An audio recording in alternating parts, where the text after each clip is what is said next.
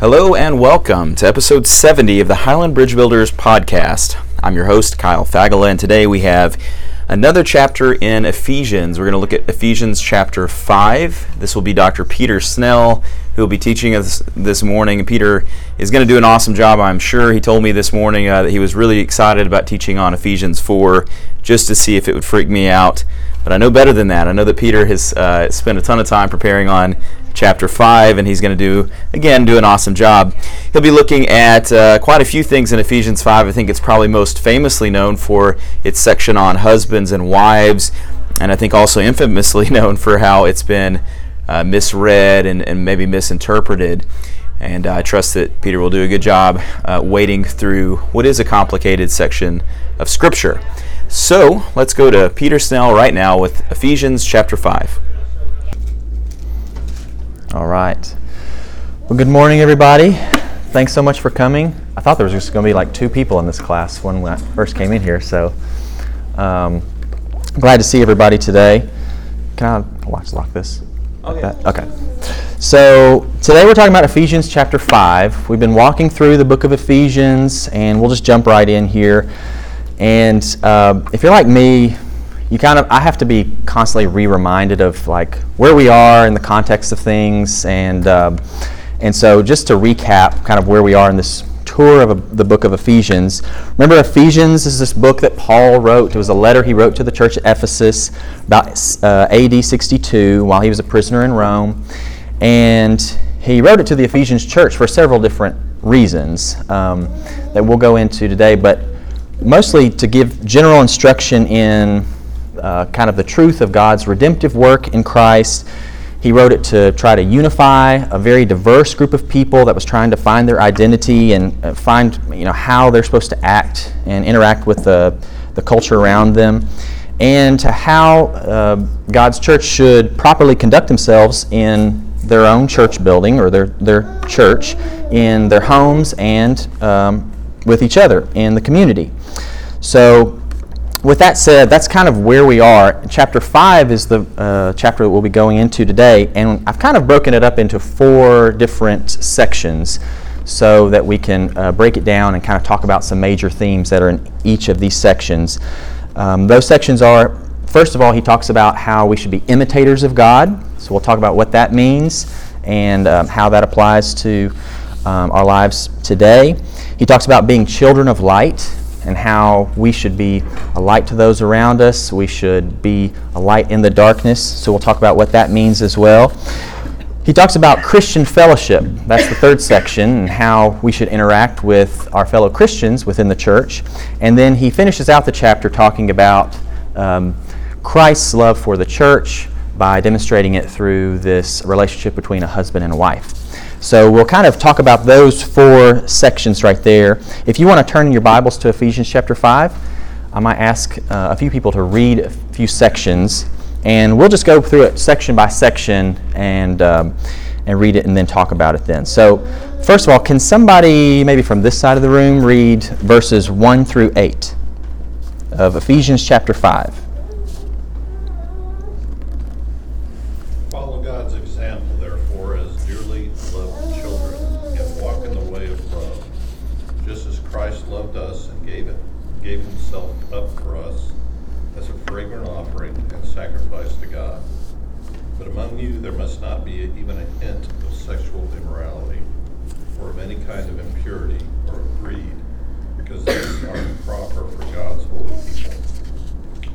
nor should there be obscenity, foolish talk, or coarse joking, which are out of place, but rather thanksgiving.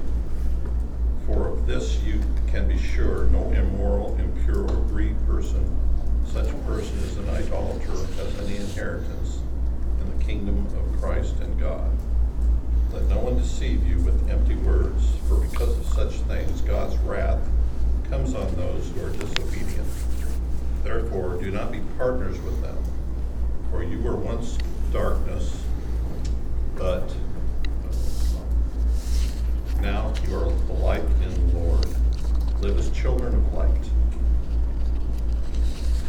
Excellent.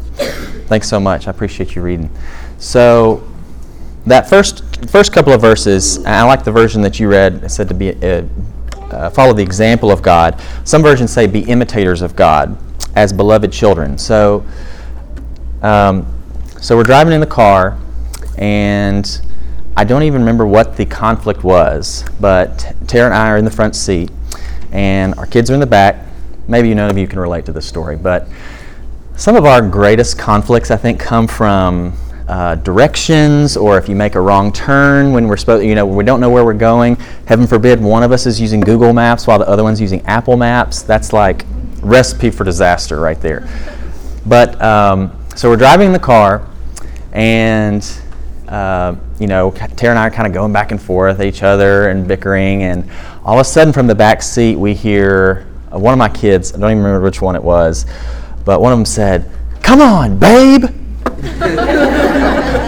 and when she said that, I was like, it was like a gut punch because I was like, oh my goodness, my kids are repeating exactly what I say all the time. So it was like a wake up call for me.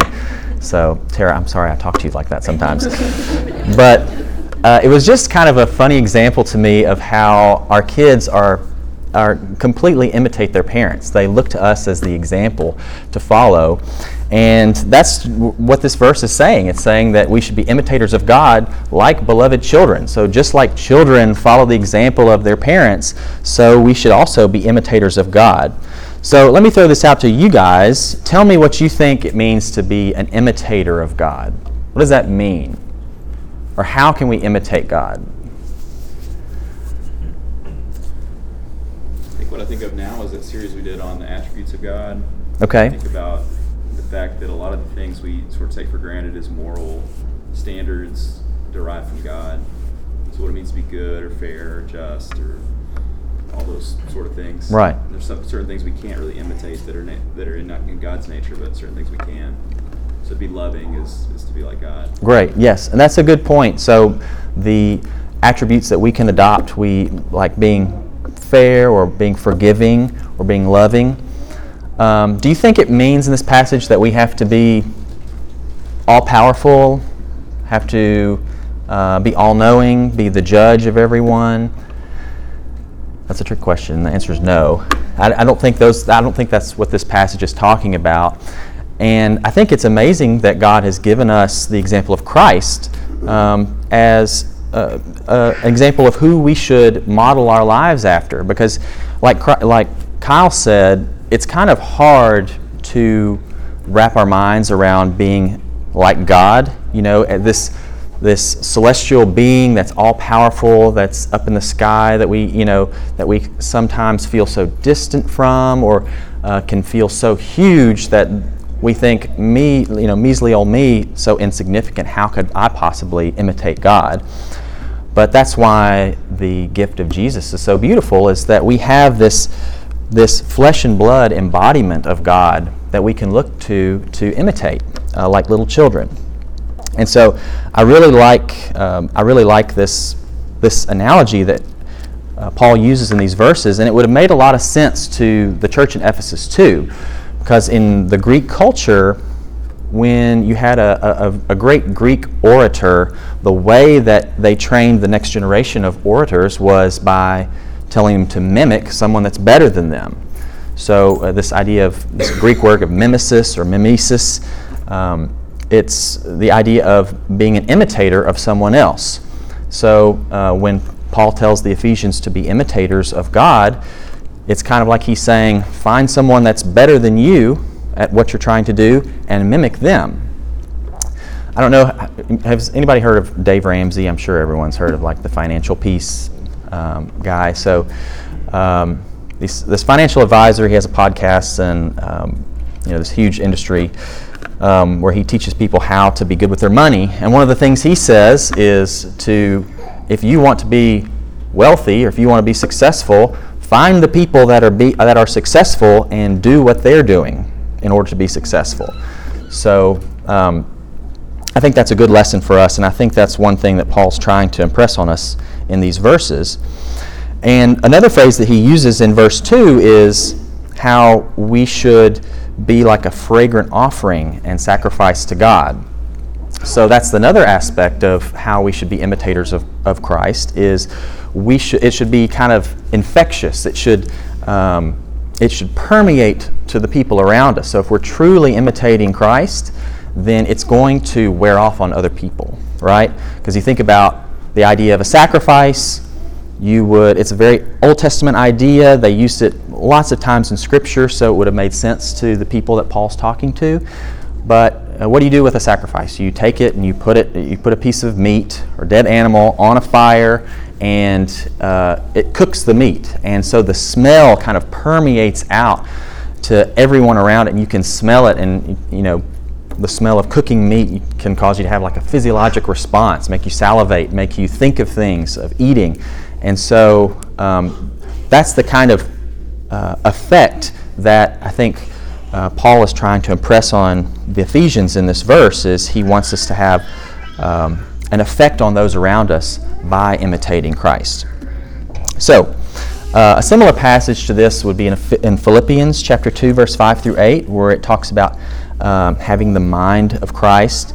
Uh, it says, Have this mind among yourselves, which is yours in Christ Jesus, who, though he was in the form of God, did not count equality with God a thing to be grasped, but emptied himself by taking the form of a servant, being born in the likeness of men, and being found in human form, he humbled himself by becoming obedient to the point of death, even death on a cross.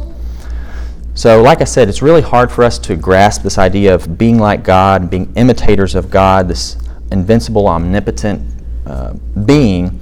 But we can be so thankful that we have the gift of Christ, a human version of God, that gives us something to be more relatable to and uh, something that is a little easier for us to wrap our minds around uh, imitating. So let's move on, verse 3 through 8. It talks about sexual immorality and impurity and covetousness must not even be named among you as is proper among the saints. And let there be no filthiness, nor foolish talk, nor crude joking, which are out of place, but instead let there be thanksgiving. So, first of all, does anybody know what covetousness is? I had to look this up because I always I, I get really confused with my terms sometimes. So, um, covetousness is when you have an unhealthy desire for someone else's wealth. Okay, jealousy. Um, jealousy is the unhealthy desire for wealth and the willingness to do anything by any means in order to get it. So it's more of like a general, uh, a general desire for wealth. And then avarice, you might hear this word thrown around, is just a general term for an unhealthy desire for wealth. It's more of a general term. And so when he's talking about uh, covetousness mu- must not even be named among you, as is proper among the saints. He's talking about you shouldn't even talk about how, how you desire someone else's stuff because it kind of plants the seed of, of these things like jealousy and these, uh, these impure thoughts in your mind. Um, so, just kind of a, a definition of terms right there. So, the next part, when he says, let there be no filthiness, nor foolish talk, nor crude joking among you. What do you think he means by that? By foolish talk or crude joking? Does anybody want to take a stab at that? Does that mean that Christians should never joke around?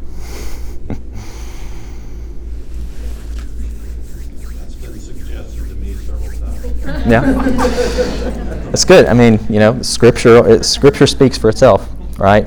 Um, so, yeah, I mean, this is a, this is a tough one, right? It's it's hard to find where the line is in certain situations. Um, I was thinking about uh, an example, and and uh, so I was I was on Facebook the other day, and I saw a tra- a movie trailer for a uh, movie that's coming out, or might be out already. I'm not even sure, but um, it was made by a popular comedian and it features kind of these elementary school aged boys. It's a rated R movie, and it features these elementary school aged boys, and the the kind of the the shtick of the movie is these kids are using really foul language, and they use a lot of sexual innu- innuendo in the in, at least in the trailer um, to kind of get like shock value. And when I saw when I saw that, it really made me sad because it was kind of a, a reminder to me of how how easy it is to fall into the trap of uh, being swept away in our culture and allowing our culture to influence us or um, you know to to use you know the innocence of children to be funny or make money or get clicks. Uh, um, and so I think this is the kind of thing that Paul is warning us to be on guard against. And I, I will be the first to tell you I am by no means the culture police, and I, am not a good judge of what's right and what's wrong in, in the media that we consume. Um, and I, I, personally am guilty of, of you know consuming media and making foolish talk and, and, and making crude jokes like that um, you know in my life. And that's that's something I need to work on. But um, I do think it's important for us to draw from this passage the fact that um, Paul is warning the Ephesian church that in order to influence others, we have to look different and act differently than the culture around you. There has to be something that sets you aside as holy uh, so that other people will want to be holy. So, um, so how, how do we decide what is over the line, crossing the line? What, how do we decide what is filthy, foolish talk and crude joking? How do you suppose we figure that out?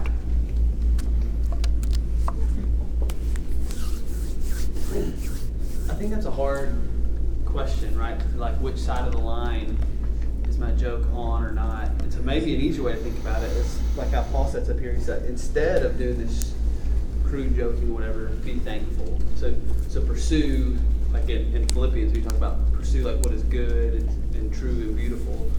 Um, and be thankful instead of worrying like, is this okay? So mm-hmm. maybe like how, how we teach like teenagers when they're dating that every 16 year old boy like what's another question like how far is too far? And I guess as a former teenage boy, I, I appreciate the place where that question is coming from. But it's really not a Christian question, right? The, the Christian question is like, how can I honor God in my relationship with this girl? And so you end up, I think, in a better place if you pursue being thankful as opposed to like, how foolish am I allowed to be? Right, right, absolutely. I think it's sort of like that. Be an imitator of God. I mean, imitate. When I'm around holy people, and there's like a few that come to mind, it's almost like if this stuff comes up, they just feel like they're kind of like in the wrong spot or something, you know? Right. Um, or they just they're just not about those things. Um, so I, I, think we probably all have a pretty good idea of sort of what this is getting at, mm-hmm. and uh, it's just easy to slip into those conversations when you're not in a church context. Right. And really, the, the point of holiness is that you're always in that context. Absolutely.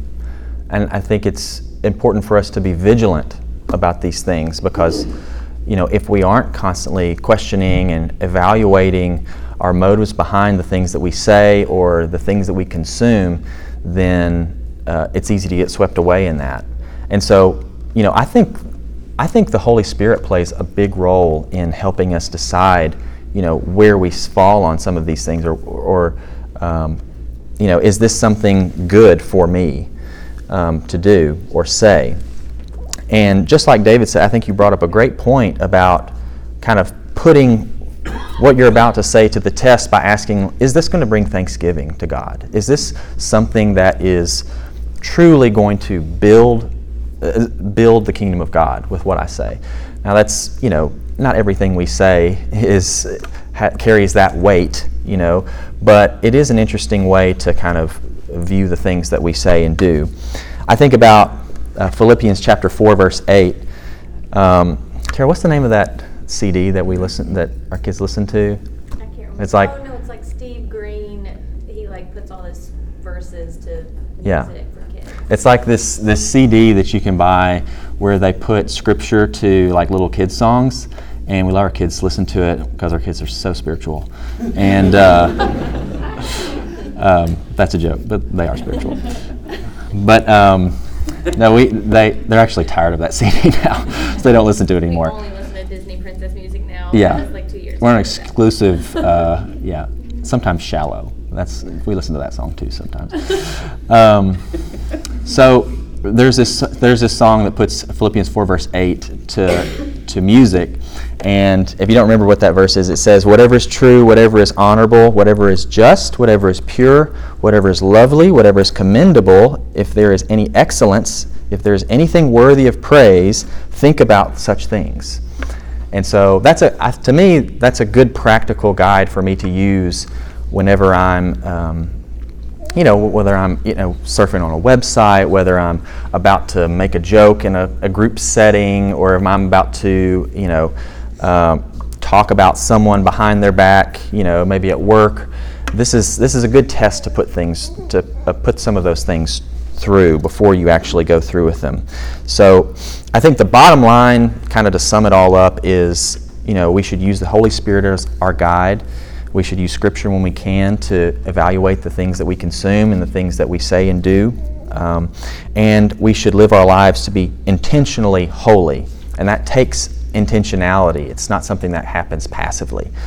Um, so, just another kind of way that we should be imitators of Christ. So, moving on to the next section, children of light, verses 9 through 14. Can somebody from this side of the room read verses 9 through 14 of Ephesians 5?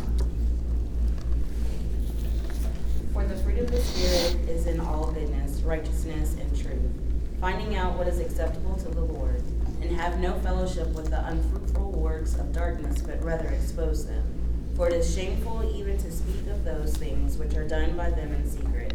But all things that are exposed are made manifest by the light. For whatever makes manifest is light.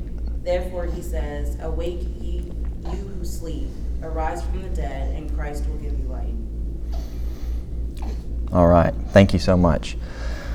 So, when anything is exposed by the light, it becomes visible. For anything that becomes visible is light.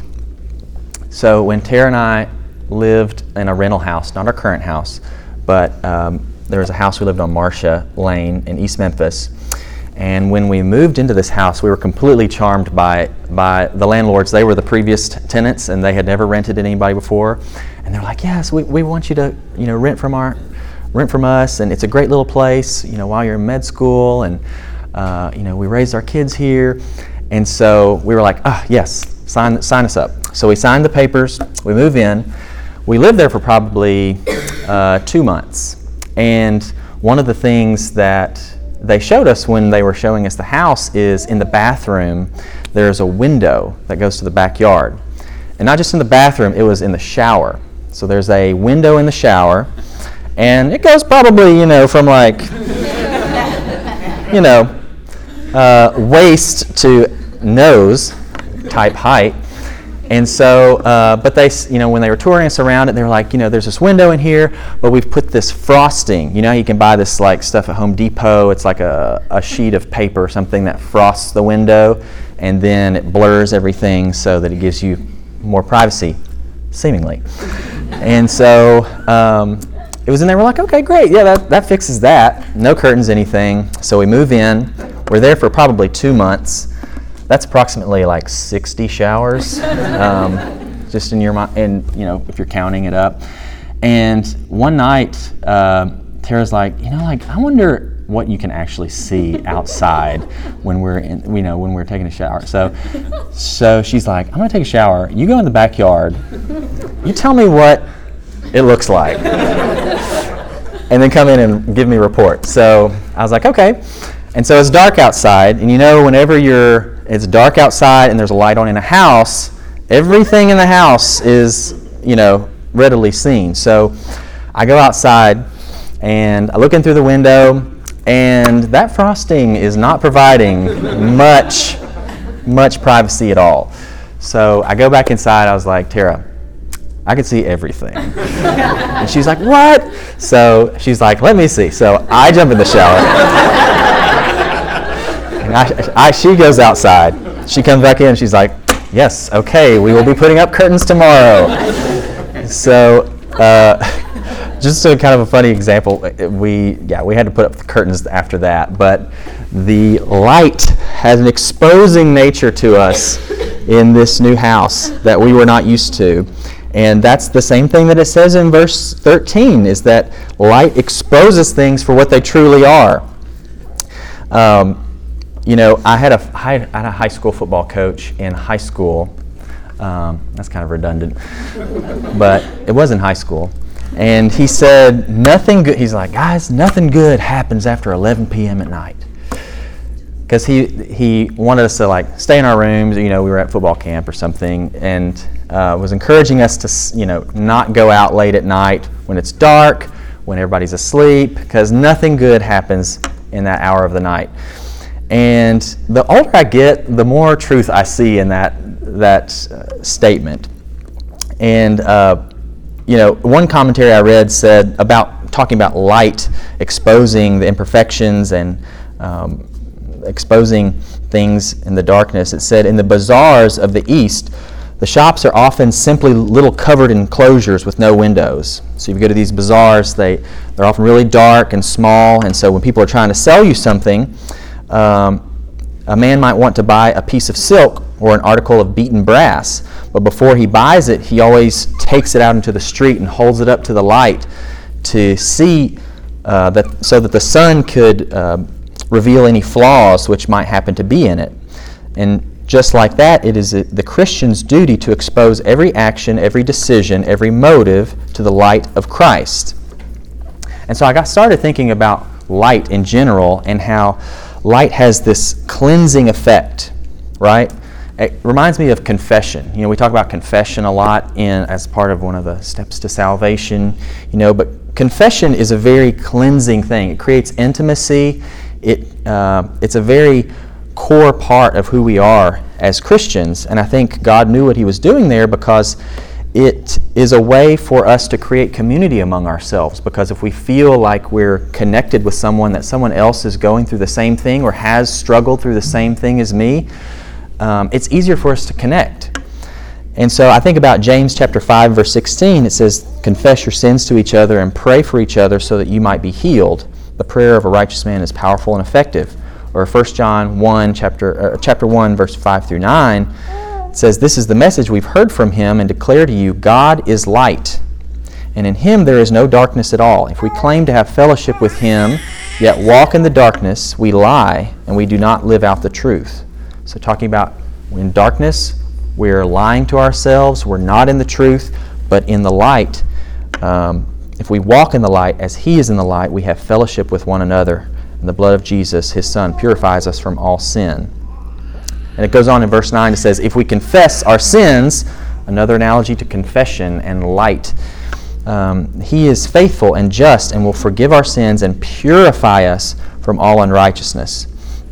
So I think in this section of Scripture, Paul is encouraging us to be children of light by uh, confessing to one another and by exposing the darkness in our lives to our um, to our brothers and sisters in Christ because that's the way that we create community, and I think that's the way that we uh, become more like Christ.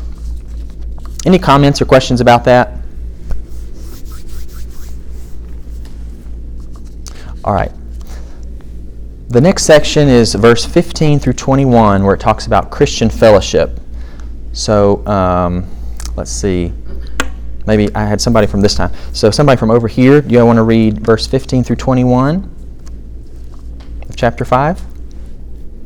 Be very careful then how you live, not as unwise, but as wise, making the most of every opportunity, because the days are evil. Therefore, do not be foolish, but understand what the Lord's will is. Do not get drunk on wine, which leads to debauchery. Instead, be filled with the Spirit, speaking to one another with psalms, hymns, and songs from the Spirit. Sing and make music from your heart to the Lord, always giving thanks to God the Father for everything in the name of our Lord Jesus Christ. Submit to one another out of reverence for Christ. Great, thank you. So this is a this is a great textbook section to me on how we should interact with our Christian fellowship. So, um, you know, in this section of chapter five, Paul instructs the Ephesians how they're to interact with one another, and he gives them a few quick pointers, which we'll point out here. The first one is he says to be wise and make the best use of time. So, you know, it talks about being wise and unwise. And to me, when I read this, this is very convicting to me because how much time do we waste on things that don't matter? You know, how much time do we waste on uh, mindless scrolling when we're just tired at the end of the day and we're just like, I just want to turn my brain off and not do anything and just do nothing. Now, there's, uh, there's something to be said for rest, of course, uh, but I think this verse is very convicting for indicating how we should have a sense of urgency with which we do things and how we should be intentional with our actions and our words. And he says, when the days, uh, when he says in this verse how the days are evil, that's kind of referring to how once the day is over and you haven't done anything in service for God for that day, the day has now become evil. Uh, And so, you know, I, I try to think back in the last week, you know, how many things have I done that have been intentionally for the kingdom of God? And so I think that's a very convicting thought for us. Um, you know, one one mentor I had um, um, along the way, kind of in my college years, it was a, a gentleman who was very intentional about this, and he would actually sit down and make a spiritual life plan at the end, at the beginning of every year. And he said, like, you know, this is how many things I want to do this month. I want to have lunch with this many people this month, coffee with this many people. You know, talk with, uh, sit down and uh, you know, read this section of scripture, this and this. And that was so impressive to me. I think it takes a level of organization, and I'm by no means an expert, but um, I think those are the types of things that uh, Paul talks about in being intentional with our actions and words. If, if we're just kind of passively living and, and, and not intentionally doing things, or even you know, parenting our children, that's, that's a huge, huge intentional uh, practice that we have to take seriously. You know, so if we're just letting them be passively influenced and we're not actively influencing them for the things that we uh, know are right and are true, then they're going to get swept away. And so um, that was a very convicting um, point to me that I took from this scripture. And the next thing he talks about in this section is understanding what the will of the Lord is. So, um, what do you guys think? What's the will of the Lord? How do we decide that?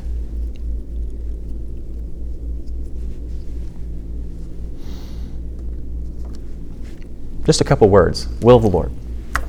What does it mean? I think uh, Christians have struggled with that for a long time. Right. It's not an, not as easy of an answer as you know that can be given in a, a couple of sentences, unfortunately. But I think it goes back to what we talked about earlier in the lesson about you know using Scripture to guide us and asking the Holy Spirit to guide us, so that our decisions fall in line with what the will of God is. You know, um, was in the Lord prayer. The Lord's prayer said, "Let not my will, but yours be done." Um, we don't have to have it all figured out all the time, and sometimes you know we have to ask God for what His will is. But I, I think that's important for us to use the Holy Spirit to guide us. Another point it makes in this section is talking about getting drunk with wine and debauchery. So many commentators mention this part, and they talk about this maybe not necessarily being an exclusive literal reference to alcohol induced intoxication, but another clear reminder of us having clear thinking and good stewardship. So, kind of talking about going back to what David was talking about, you know, like, you know, if you're trying to just find the line of, you know, of, of, um, you know, how close can I get to the edge before I do something and it be wrong, then maybe you're not, your head's not in the right place. Maybe you have the wrong motivation here. And so, um, you know, this word debauchery literally means sensual pleasures, but more accurately, what was probably it was probably referring to was being seduced away from your duty as a Christian. So be careful to not be seduced away from your duty. It talks about being filled with the Spirit, and it talks about singing in this verse, talking about, um, you know, that's something that's unique about our church is that we sing. And this was something that would have been different about the early church as well, that kind of set them apart. They sang. So if you think about some of the things, the reasons why we sing, singing is uh, an expression of joy and it's an expression of thankfulness. And the early church was thankful because they were dazzled with the wonder that God, this all powerful being, had stooped so low to think they were important enough to be saved. And not only that, but they were also different from you know their society, and they had hope that no matter what happens to them, if they're tortured, if they're killed, if they have life circumstances where they lose everything, they can take comfort in the fact that no matter what happens, they're still in the hands of God. And that was something that filled them with joy, and I think that was another reason why, why Paul uh, commanded them to sing here. And then the last part of this section submit to one another out of reverence for Christ. And this was a command to mutually respect and honor one another, not because of someone's social standing or their profession, but because of dignity and value that every man possesses in Christ. And this is a hard this is a hard lesson I think for us to to learn because maybe we don't feel like we struggle with this, but probably subconsciously we're being affected by this. You know, how, how often do we fall into the trap of, you know, uh, you know, when you meet someone new, you immediately ask like, well, what do you do for a living? Um, you know, we have this, not saying that anything's wrong with that, but um, I think we have to be careful that we don't assign people's worth with what they can contribute to society in general. And because, you know, you start going down that path and you kind of, it kind of leads you down a very dark way of thinking about um, people in general. And so um, I think it's important for us to see in this passage that every man possesses dignity and value because of Christ, not because of how many awards they've won, what kind of uh, you know things they've given back to society, how much do- money they've donated. Um, they may not be able to to contribute anything to society. They may be totally dependent on society. You know, I think about uh, you know people with disabilities or um, you know people that are dependent on other children in general uh, are completely dependent on adults, and I think it's I think it's important to see that these that our value is not defined in the accolades that we accumulate. It's by the value that we have in Christ. So, we can spend a lot more time on that, but I think it's important for us to apply that to our present day um, interactions. And then the last section of Scripture talks about the precious bond between wives and husbands uh, as an example of how Christ loves the church. So I'm just going to read it uh, very quickly. Wives, submit to your hu- own husbands as to the Lord, for the husband is the head of the wife, even as Christ is the head of the church, his body, and is himself its Savior. Now, as the church submits to Christ, so also wives should submit everything in, to their husbands. Husbands, love your wives as Christ loved the church and gave himself for her, that he might sanctify her, having cleansed her by the washing of water with the word, so that he might present the church to himself in splendor, without spot or wrinkle or any such thing, that she might be holy and without blemish. In the same way, husbands should love their wives as their own bodies. He who loves his wife loves himself. For no one ever hated his own flesh, but nourishes and cherishes it, just as Christ does the church, because we are members of his body. Therefore, a man shall leave his mother and father and hold fast to his wife, and the two shall become one flesh. This mystery is profound, and I'm saying that it refers to Christ and the church. However, let each one of you love his wife as himself, and let the wife see that she respects her husband. So, for the sake of time, um, I, you know, I won't go into all that I had kind of uh, planned for this, but um, I think it's important to, to view the major point from this is Christ is, I mean, uh, Paul is trying to show, demonstrate the relationship between Christ and the church by giving the example of a husband and wife. And, you know, from the commentaries I read, this, uh, it's impossible for us to underestimate how, um, how radical this would have been to um, the early church when Paul was writing this. So, um, marriage looked very different back in Paul's day and age, and um, you know, so just to give you a little context, in Jewish culture, they had a very low view of women. To the point that one commentator said that the Jewish man had a prayer that he would say to thank God that God had not made him a Gentile, a slave, or a woman. And so ooh, you know, when you hear that, it's like makes you cringe. Um, in Jewish law, a woman was not a person but a thing. She had no legal rights. She was absolutely her husband's possession to do with as he willed. And in general, Jewish men could divorce their wives for any reason whatsoever. Uh, but however, Jewish women could not divorce. There was no cause that they could use to divorce um, their husbands. So, with that context, Paul writing this was a radical call for a new standard in marriage. So, the fact that he's talking about husbands loving their wives um, is, is was profound. And um, this passage that he talks about had a would, had, would have had a cleansing effect uh, on the ancient world around them, and it, it's impossible to, you know, exaggerate the benefits that a command like this would have brought to women in general in that society.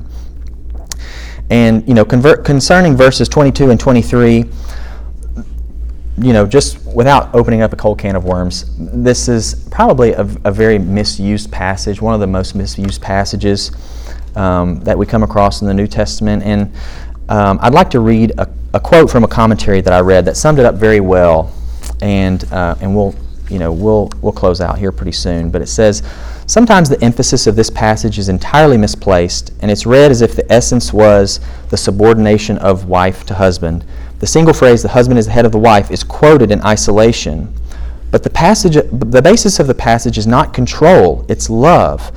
Paul says certain things about the, that love that a husband must give to his wife. It must be a sacrificial love. He must love her as Christ loved the church and gave himself for the church. It must never be a selfish love. Christ loved the church not that the church might do things for him, but that he might do things for the church. And uh, Paul also said that the husband must love the wife as Christ loved the church, a love which never exercises tyranny of control, but which is ready to make any sacrifice for her for her good. So, uh, you know, this is, I think this is an important, important lesson for us to see that, you know, the relationship between uh, a man and a woman was so sacred, and Paul was trying to give it this weight so that they could see how closely Christ, Christ loves his church. And, um, and so I think that's the, that's the main points it's trying to drive home in this passage of Scripture. And so just to kind of to finish out, like I said, we could, we could talk all day on that on that section. There's a lot more that can be said, but uh, you know we'll go ahead and finish out. We've kind of talked about this morning how in Ephesians 5, Paul is commanding the Ephesian church and now us to be imitators of Christ he wants us to be children of light, be set apart, be intentionally holy, um, so that we can live, live our lives wisely and use the love of Christ and His church as the standard by which we cultivate our own marriages. So, uh, with that, we'll finish out the chapter 5 of Ephesians and we'll pick up with the last chapter next week in Ephesians 6. Thank you, Peter. I'll, I'll say a prayer for Scott. I'll teach Ephesians 6 uh, next week. Okay, I want to thank Peter for doing an awesome job with Ephesians 5. Uh, if you've noticed a trend, it's that it's really hard to teach on an entire chapter of the Bible in like our average class time. So, uh, but I think uh, everyone has done a wonderful job with everything, and I think that we, uh, in, in studying through Ephesians, have noticed that it's a really tremendous book. So we have one more chapter. Scott Frizell is going to teach on that next week and then we'll wrap Ephesians and we'll head on into a new series. I hope it's been a blessing to you. I want to thank Peter Snell for doing such a great job teaching today, and uh, we'll be back with you next week. So if you're in the Memphis area on a Sunday, 10 a.m., Highland Bridge Builders classroom, please come spend some time with us, and we will see you next time. Thank you. Bye bye.